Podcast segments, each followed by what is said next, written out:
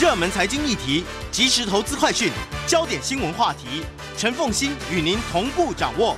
欢迎收听《财经起床号》。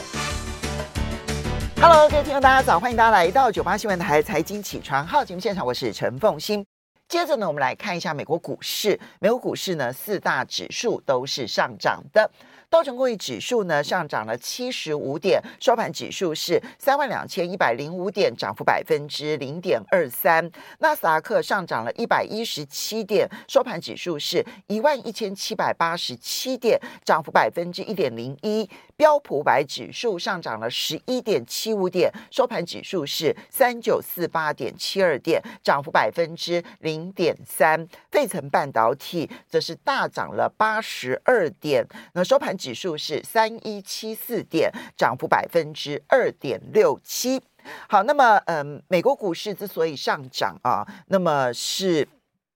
主要的原因是因为美国联准会呃，美国的财政部长耶伦，他礼拜三的时候在听证会上面呢，那么他就嗯说嗯，我们并没有打算要。无上限的提供存款保险，好，那所以呢，这个一定金额以上的存款还是必须要处于无保险的一个状态。好，那这话一出呢，导致了美国区域性的金融类股呢快速的下跌，好，那也就对于全美国股市都产生了影响。但是到了昨天礼拜四的时候，呃，他发现说对股市产生那么大的一个负面影响，他就有一点点修正了他的说法。他说，财政部已经采取强有力的行动，确保美国人人民存款安全。当然，如果有必要，我们准备采取进一步的行动。好，所以，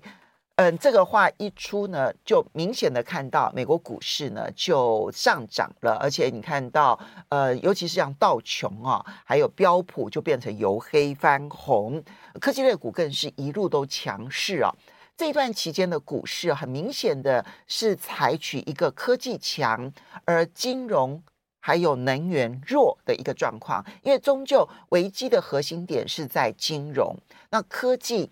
短期之内觉得不受影响。当然，我其实是抱持着疑惑的啦，哈，因为如果金融上有危机，信贷条件一定会缩紧，白话文就是跟银行借钱变困难了。那信贷条件缩紧的现象有没有出现呢？我看到所有的资料都显示有啊。那如果说信贷条件缩紧，它就会对于一些相对比较缺钱的所有的公司都会产生影响。当我们知道大型科技公司不缺钱哦，好，比如说 Google 啦、哈 Apple 啦、微软啦、哈亚马逊啦，他们手上都是满满的现金，现金 cash，哈，像伯克夏也是满满的现金。可是会有一些。中小型的科技公司可能就会受到信贷条件紧缩之后所产生的影响，那只是现在还看不出来。好，那当然我还是要先在这里先说给大家听，就他的乐观是来自于一种资金搬移到一个他们认为距离风险比较远的地方，包括科技，包括亚洲。那所以你看，台积电就是符合亚洲跟科技这两个同时的条件啊。那么，嗯，可是就是说，如果信贷紧缩的状况解除了，那我觉得没有问题。好，但信贷紧缩的状况如果没有解除的话，那我觉得它终究对于其他产业还是会产生影响。这一点是。嗯，这个短期跟中期不一样的地方。好，那台股相关的 ADR 呢是全数上涨的，台积电的 ADR 大涨了百分之二点一三，鸿海的 ADR 上涨了百分之零点七五，日月光的 ADR 上涨了百分之二点二四，联电的 ADR 上涨了百分之一点三八，中华电信的 ADR 上涨了百分之零点八二。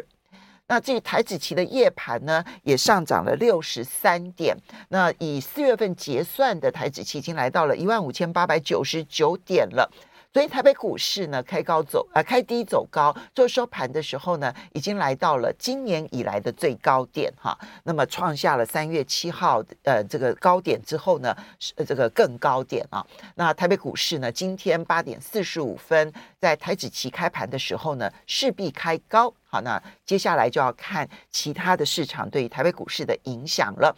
那么，嗯，至于在美股盘后，期货盘还在继续的小涨啊。标普的期货盘小涨百分之零点一一，道琼的期货盘上小涨了百分之零点零九，纳斯达克的期货盘小涨了百分之零点零五。好，那么接着我们再来看今天早报新闻。昨天，嗯，中央银行呢，嗯，升息半码，嗯。我我确实是意外了哈，因为我预判错了，我就真的诚实的，我真的预判错了这样子哈。而且我这个预判啊，是从去年底的时候就预判他今年应该不会升息。那我去年预判他不会升息有两个原因啊。第一个原因是去年中央银行预测今年的通货膨胀率只有百分之一点八三，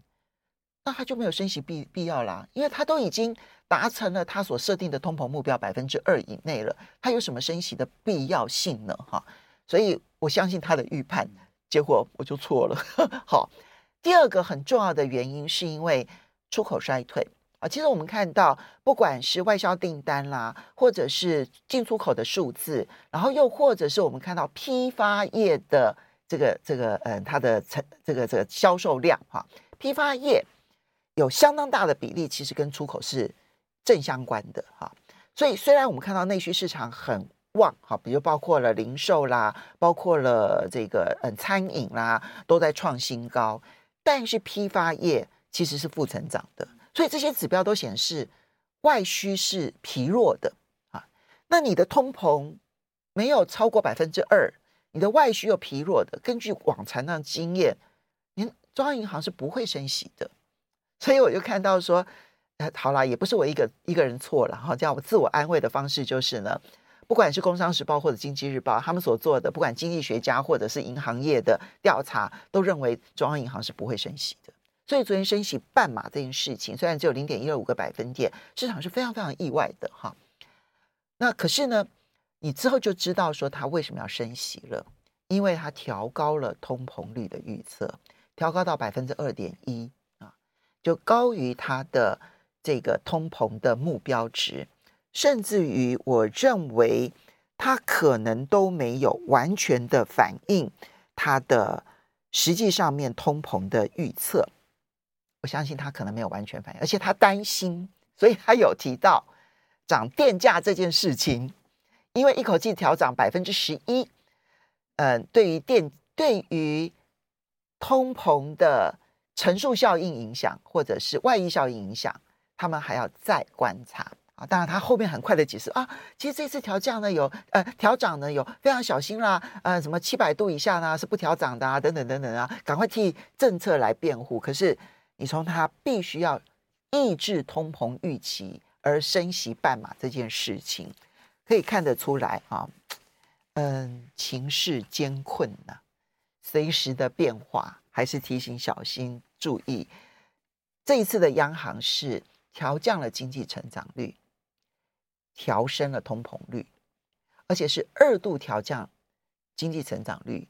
然后调升通膨率。我我这这这也是一个不是那么妙的一个环境哈，这一点呢还是要提醒大家注意的。好，既然我们讲了财经的议题，今天要为大家介绍的这一本书，我我其实当时在要推荐这本要介绍这本书的时候呢。我的时间设定就是在联准会三月的利率会议之后一天，我们要来介绍这本书。哈，这是伯南克谈联准会。诶，这本书的出版社是感电出版社。诶，我过去还真的没有跟他们有过接触哈，但是我非常非常喜欢这一本书。这是由嗯、这个伯南克，好，这是美国联准会的前主席呢。所写的一本，嗯，经济专业的科普书，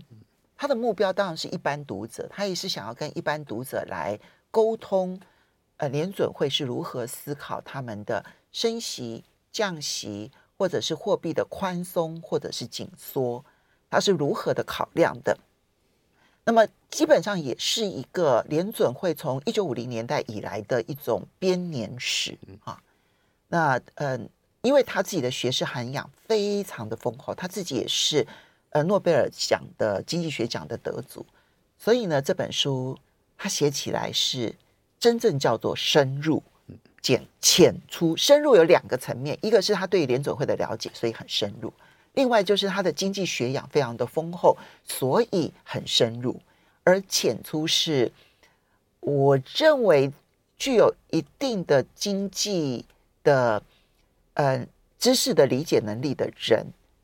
努力看是可以看看懂的哈，而且可以有很大的收获的，里面满满的干货。那在我们现场的是台湾经济研究院研究六所所长吴梦道吴所长，所长早早。我我讲说他这满满的干货，真的不是在骗人的哦，因为我现在已经希望我减少我划线的数量了哈，因为我觉得划线太多就等于没重点这样子。但是哈，我就是忍不住，因为我就觉得这里面呢，就每一页里头都有大量的重点哈，所以我觉得如果花个。两三个礼拜、一个月的时间，好好的细读，对于我们呃，因为联准会现在的政策对于全世界都有那么大的影响，对于我们预判联准会的动作会很有帮助。是，所长，是一句话来介绍这本书。是，我想其实刚刚凤馨姐前面已经讲的非常好了，包括我自己在看这本书的时候。哎，我都说真的了。你在画重点，你会发现哇，到处都是重点，真的。哎，那个真的字字珠玑啊，尤其是对对我们这种长期在那个钻研这一些经济学的人来说，哦，有这样的一本书去了解联准会的货币政策，对我们来讲真的收益非常的大。嗯、那如果真的要用一句话来形容哈，我我老我老实说真的，简单的是那个八个字：反求诸己，择善固执。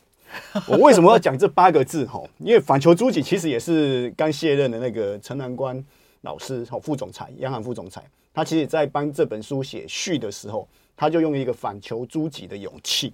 好，为什么要强调反求诸己？因为你其实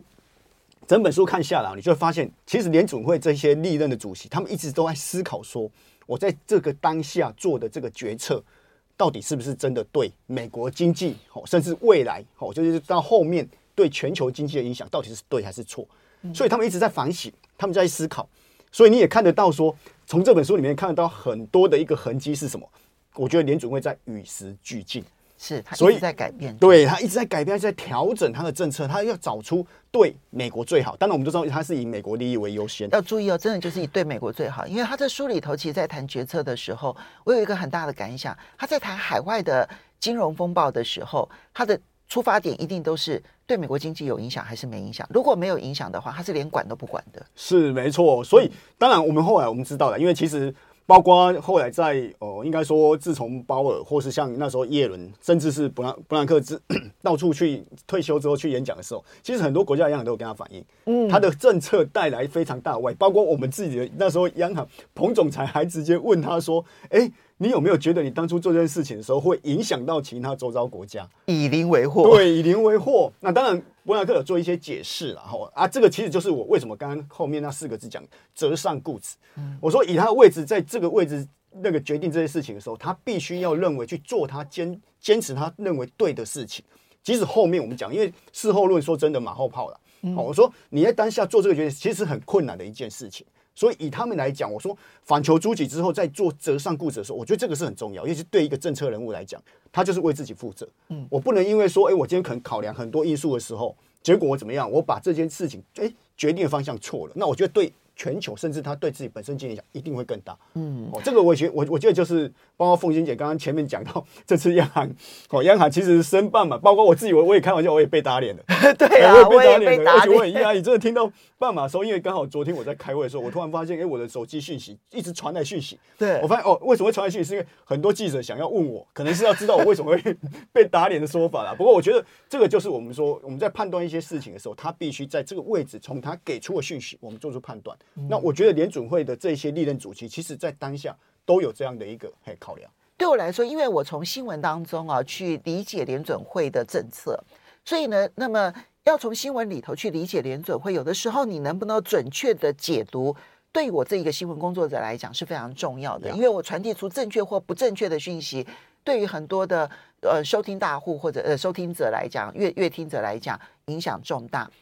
所以，什么叫做前瞻指引？什么又叫做这个他们的这个呃考量的一些标准？那我又该如何的去预判它？我都觉得这本书里头给了最好的答案。嗯嗯，因为因为他把那个整个的发展历程说得很清楚，以及他们当下可能会用什么方式来思考，以及实际上面用什么方式思考，而后来又做了什么样子的改进。我们从这些事情，我们就会很清楚的知道，当他今天的前瞻之意说这句话是什么意思，嗯、说那句话是什么意思，嗯、我们可以做出来的判断又会是什么？所以，对于了解联准会帮助太大了。好，那但是还是要介绍一下 Bernanke 哈伯南克这一位联准会的前主席，诺贝尔的经济学奖得主。伯南克是我，我想其实因为大家其实对伯南克其实应该也都很熟了，因为毕竟说真的，现在在这个市场上面吼，大概大多数人都有经历过二零零八年金融海啸那那那时候的那个时期。那当然，伯南克就是那个时期，他做了非常多的一些哦，我想拯救市场的措施。哦，所以他带给我应该说带给美国是带给全球一个很正面的一个帮助。那当然回过来说，为什么他会在当下做出那个决定？其实就要回过头去看，哎，伯纳克到底是一个什么样的人？我就要从他的求学路路路程，甚至他的指导教授，甚至他后来的一个服务的学校一起来看，你会更清楚为什么要这样讲。他毕业于 MIT，哦，不是 Made in Taiwan，是麻省理工学院。OK，然后他师承谁？Stanley Fischer。费雪哦，费雪也是一个很有名的这些金融界的大佬。费雪真的是传奇性的金融界大佬，当过以色列的央行总裁，也当过美国联准会的副副总副主席。对，是，所以他师承他，然后他后来去的教任教的学校又是 Princeton 啊。我要跟你讲，为什么特别讲这三个？是因为什么？这三个在我们经济学的认知里面都是什么？都是标准的凯因斯学派的信徒。就是信众，简单来讲，也不是说信众啊，就是他基本上这三个学派跟芝加哥学派很不一样。芝加哥学派是这种所谓自由经济的，嗯，哦，是这种相对来讲哦比较相信市场机能。但是在凯恩斯学派里面，他认为政府要在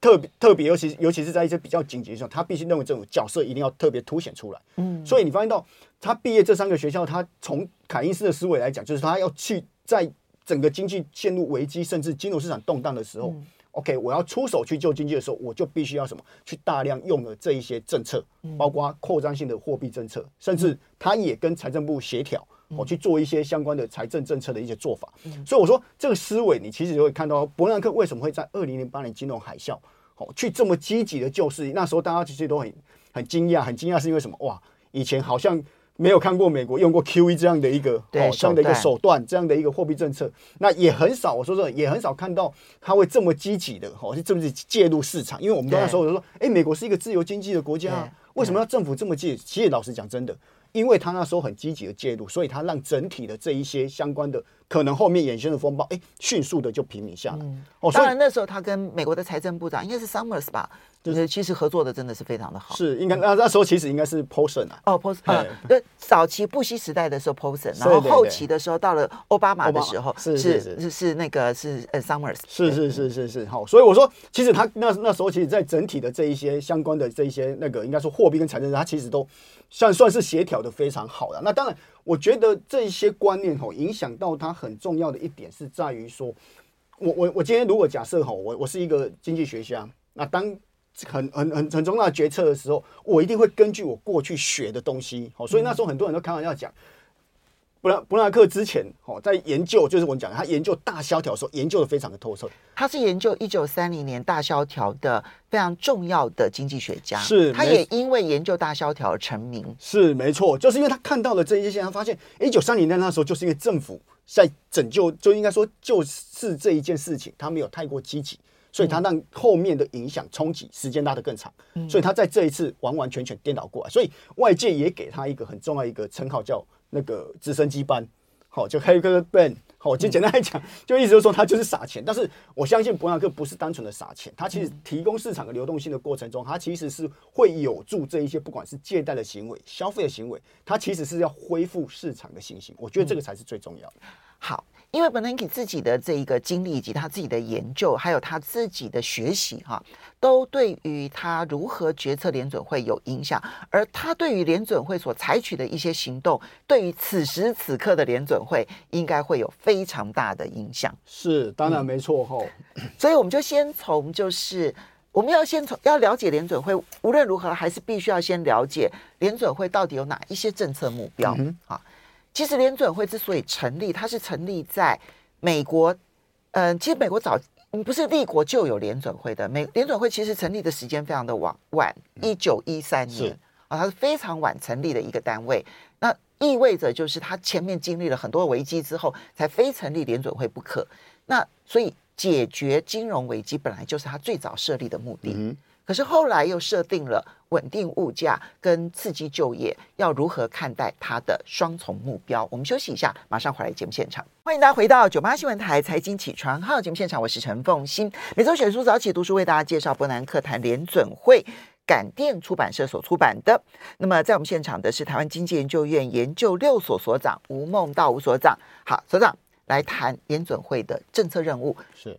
你了解他的政策任务，你才能了解他的决策。是没错，我想其实刚刚凤馨姐前面已经有讲过，他一开始说真的，我们都知道联储会其实现在大家在谈的就是那两大重要的目标嘛，一个叫做所谓的物价稳定，一个叫做就业充分就业市场。嗯，我说这个是他们努力的两大目标，但是这两个目标其实说真的，你如果在这本书，他其实也有讲到，这是在一九七七年他们那时候联邦准备改革法的时候，才正式不把这两个目标列入到他的法案里面。哦，简单来讲就是。国会之后会监督他有没有达到这两个目标，所谓的双目标。对，所谓的双目标。哦，那当然这个后面会牵扯到一些独立性的问题啦。哦，所谓独立性我 anyway，我说，但是你如果回头去看他的前面的一个背景的话，你其实会发现说，他在这两个目标之前，最重要是什么？他还是要当初成立联准会是要希望去做出金融稳定这件事情。对。好，那背景为什么会是他要做金融稳定？主要是因为在一九一三年，应该说一九一零年在到一九二零年代那时候，其实说真的，那时候银行哦在经营业务啊，还有这些卖的商品，它其实是不受规管，也不受监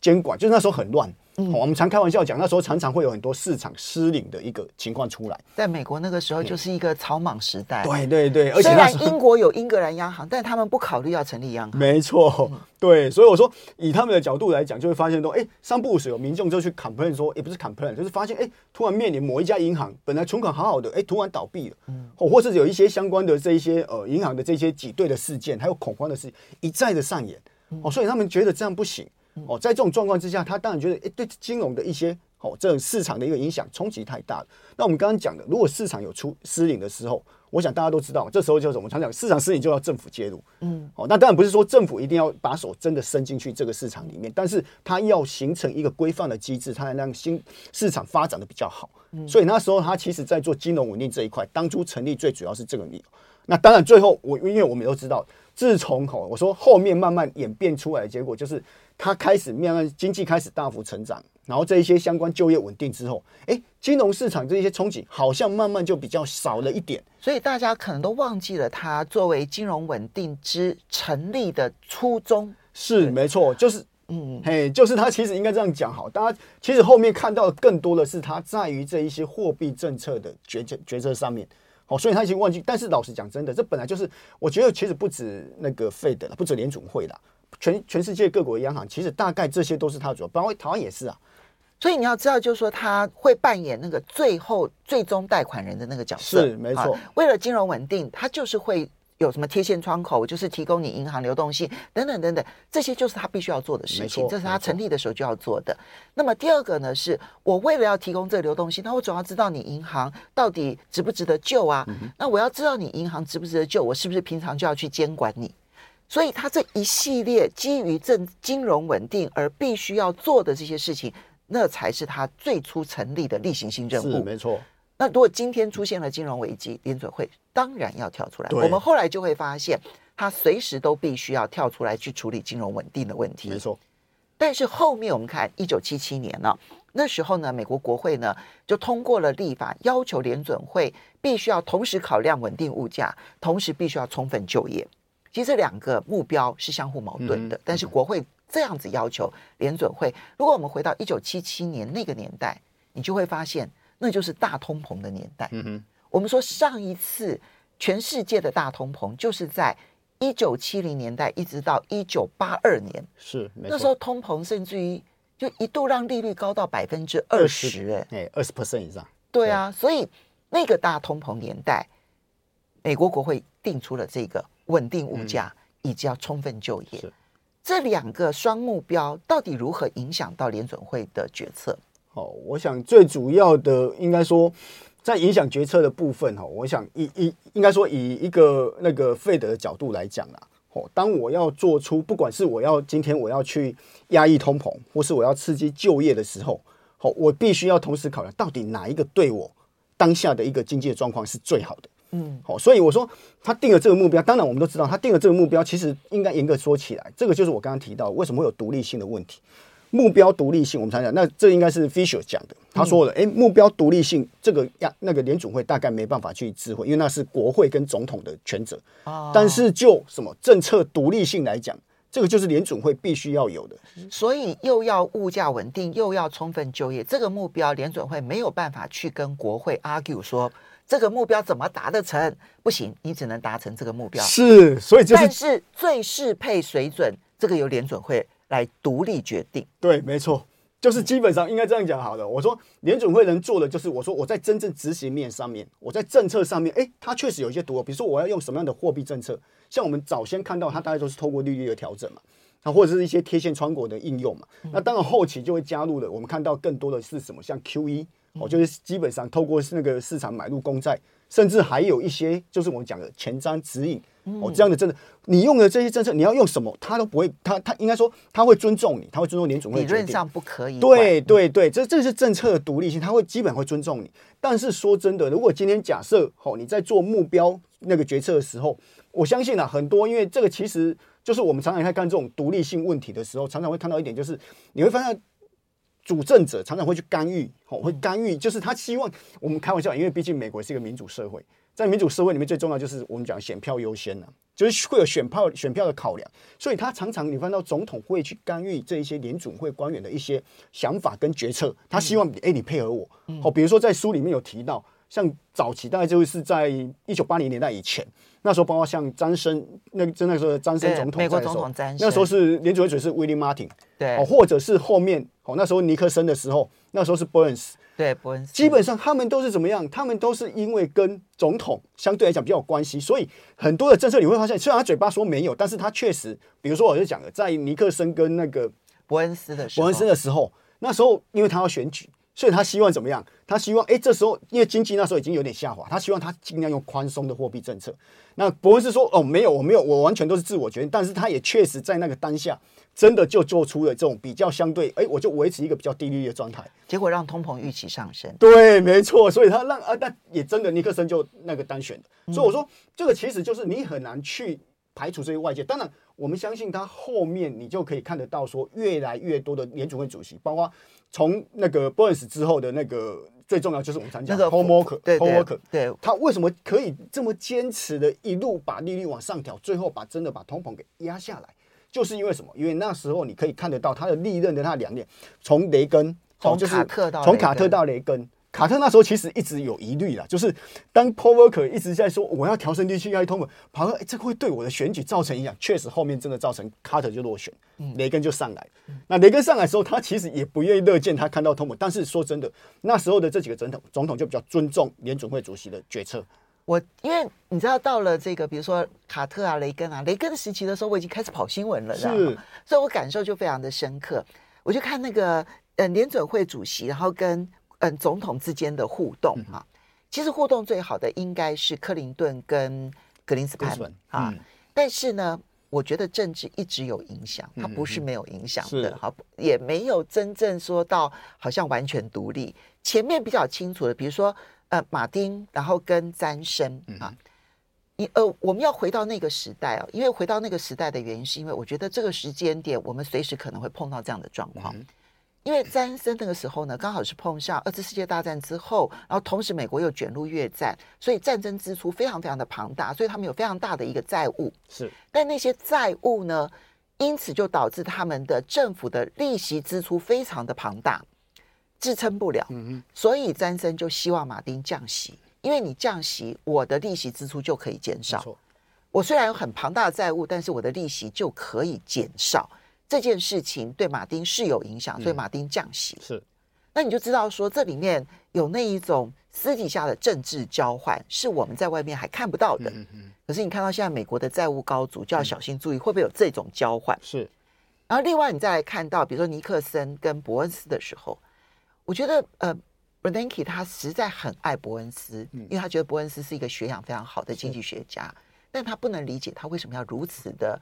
配合尼克森，以至于联准会那时候的决策，其实后来看证明其实是错误的。好，但是后面再提到这个 Volcker，这个大家最，所以现在大家都会讲讲的这个福福克尔这个这个法则哈，是，他嗯、呃、没有留下太多的记录显示卡特为什么要提名他，嗯，大家不知道难解，那卡特居然。提名了他，而且没有换掉他，对，结果导致了卡特自己的这个连任失败。可是他书里头其实有提到，其实福克尔跟雷根还是有配合的。雷根其实有配合福克尔做了一些事情之后，让福克尔在控制通膨上面相对比较顺利，嗯、而且就时间顺序上面来讲，雷根上任之后的三年。通膨就控制住了，所以刚好让他可以竞选连任成功。我觉得这一点有点是运气好而已。对，我觉得有点运气好我。我觉得时代的那个巨轮就是这样子啊。嗯、我说我们常开玩笑讲，就是你这个位置哦，有些时候不是你自己能力不足，或是你自己的那个本职学能不够，类似之类，就是有些时候就是运气。哦，你的运气说真的，在这个位置要有足够运气跟本职学能，才能够把它为事情做好。哎，我我觉得这个真的就是刚刚凤馨姐讲的，她就是在那个当下，哎，刚好，哎，就是，哎，整个事件解决之后，那当然雷根在后面就有比较多的筹码，哎，这样下去可以充分那个得到连任的机会。嗯，对。好，不过我们就很快的快转哈，因为 Bernanke 他自己是二零零六年、零五年、零六年的时候，嗯，零六年接任联准会主席的，嗯、然后一直跨越了那个金融海啸这一段期间。那我们就要来看，因为 Bernanke 其实为了解决金融海啸，其实引进了很多新的手段，嗯哼，嗯哼，包括了他当时如何的去救这一些银行，决定哪些银行要纾困，哪些银行不纾困，嗯，然后怎么去跟美国财政部去合作，要不要推出针对问题银行，嗯、然后所成立的一个基金，特别基金，那七千亿美元很重要，还有包括了要如何的快速降息到接近于零，但是接近到零的时候。这个时候又该怎么样子继续的宽松？他引进了 QE，嗯嗯，他并不是第一个发明 QE 的，是日本央行首先，是没错。可是他引进 QE 这件事情，对于后续的全球金融市场产生了极大的影响。如何看待 Bernanke 当时为什么要引进 QE？而这个 QE 在后续产生的影响又如何的来评断？我们休息一下，马上回来节目现场。欢迎大家回到九八新闻台财经起床号节目现场，我是陈凤欣。每个礼拜五每周选书早起读书为大家介绍的是伯南克谈联准会。那么这是由感电出版社所出版啊，在我们现场的是台湾经济研究院研究六所所长吴梦道吴所长。好，所长，所以我们现在就必须要认识 QE，因为他是 Bernanke 为了应对金融海啸所采取的非常规手段。是，我想大概因为这个其实大家都很熟的啦，吼，因为说真的，从、呃、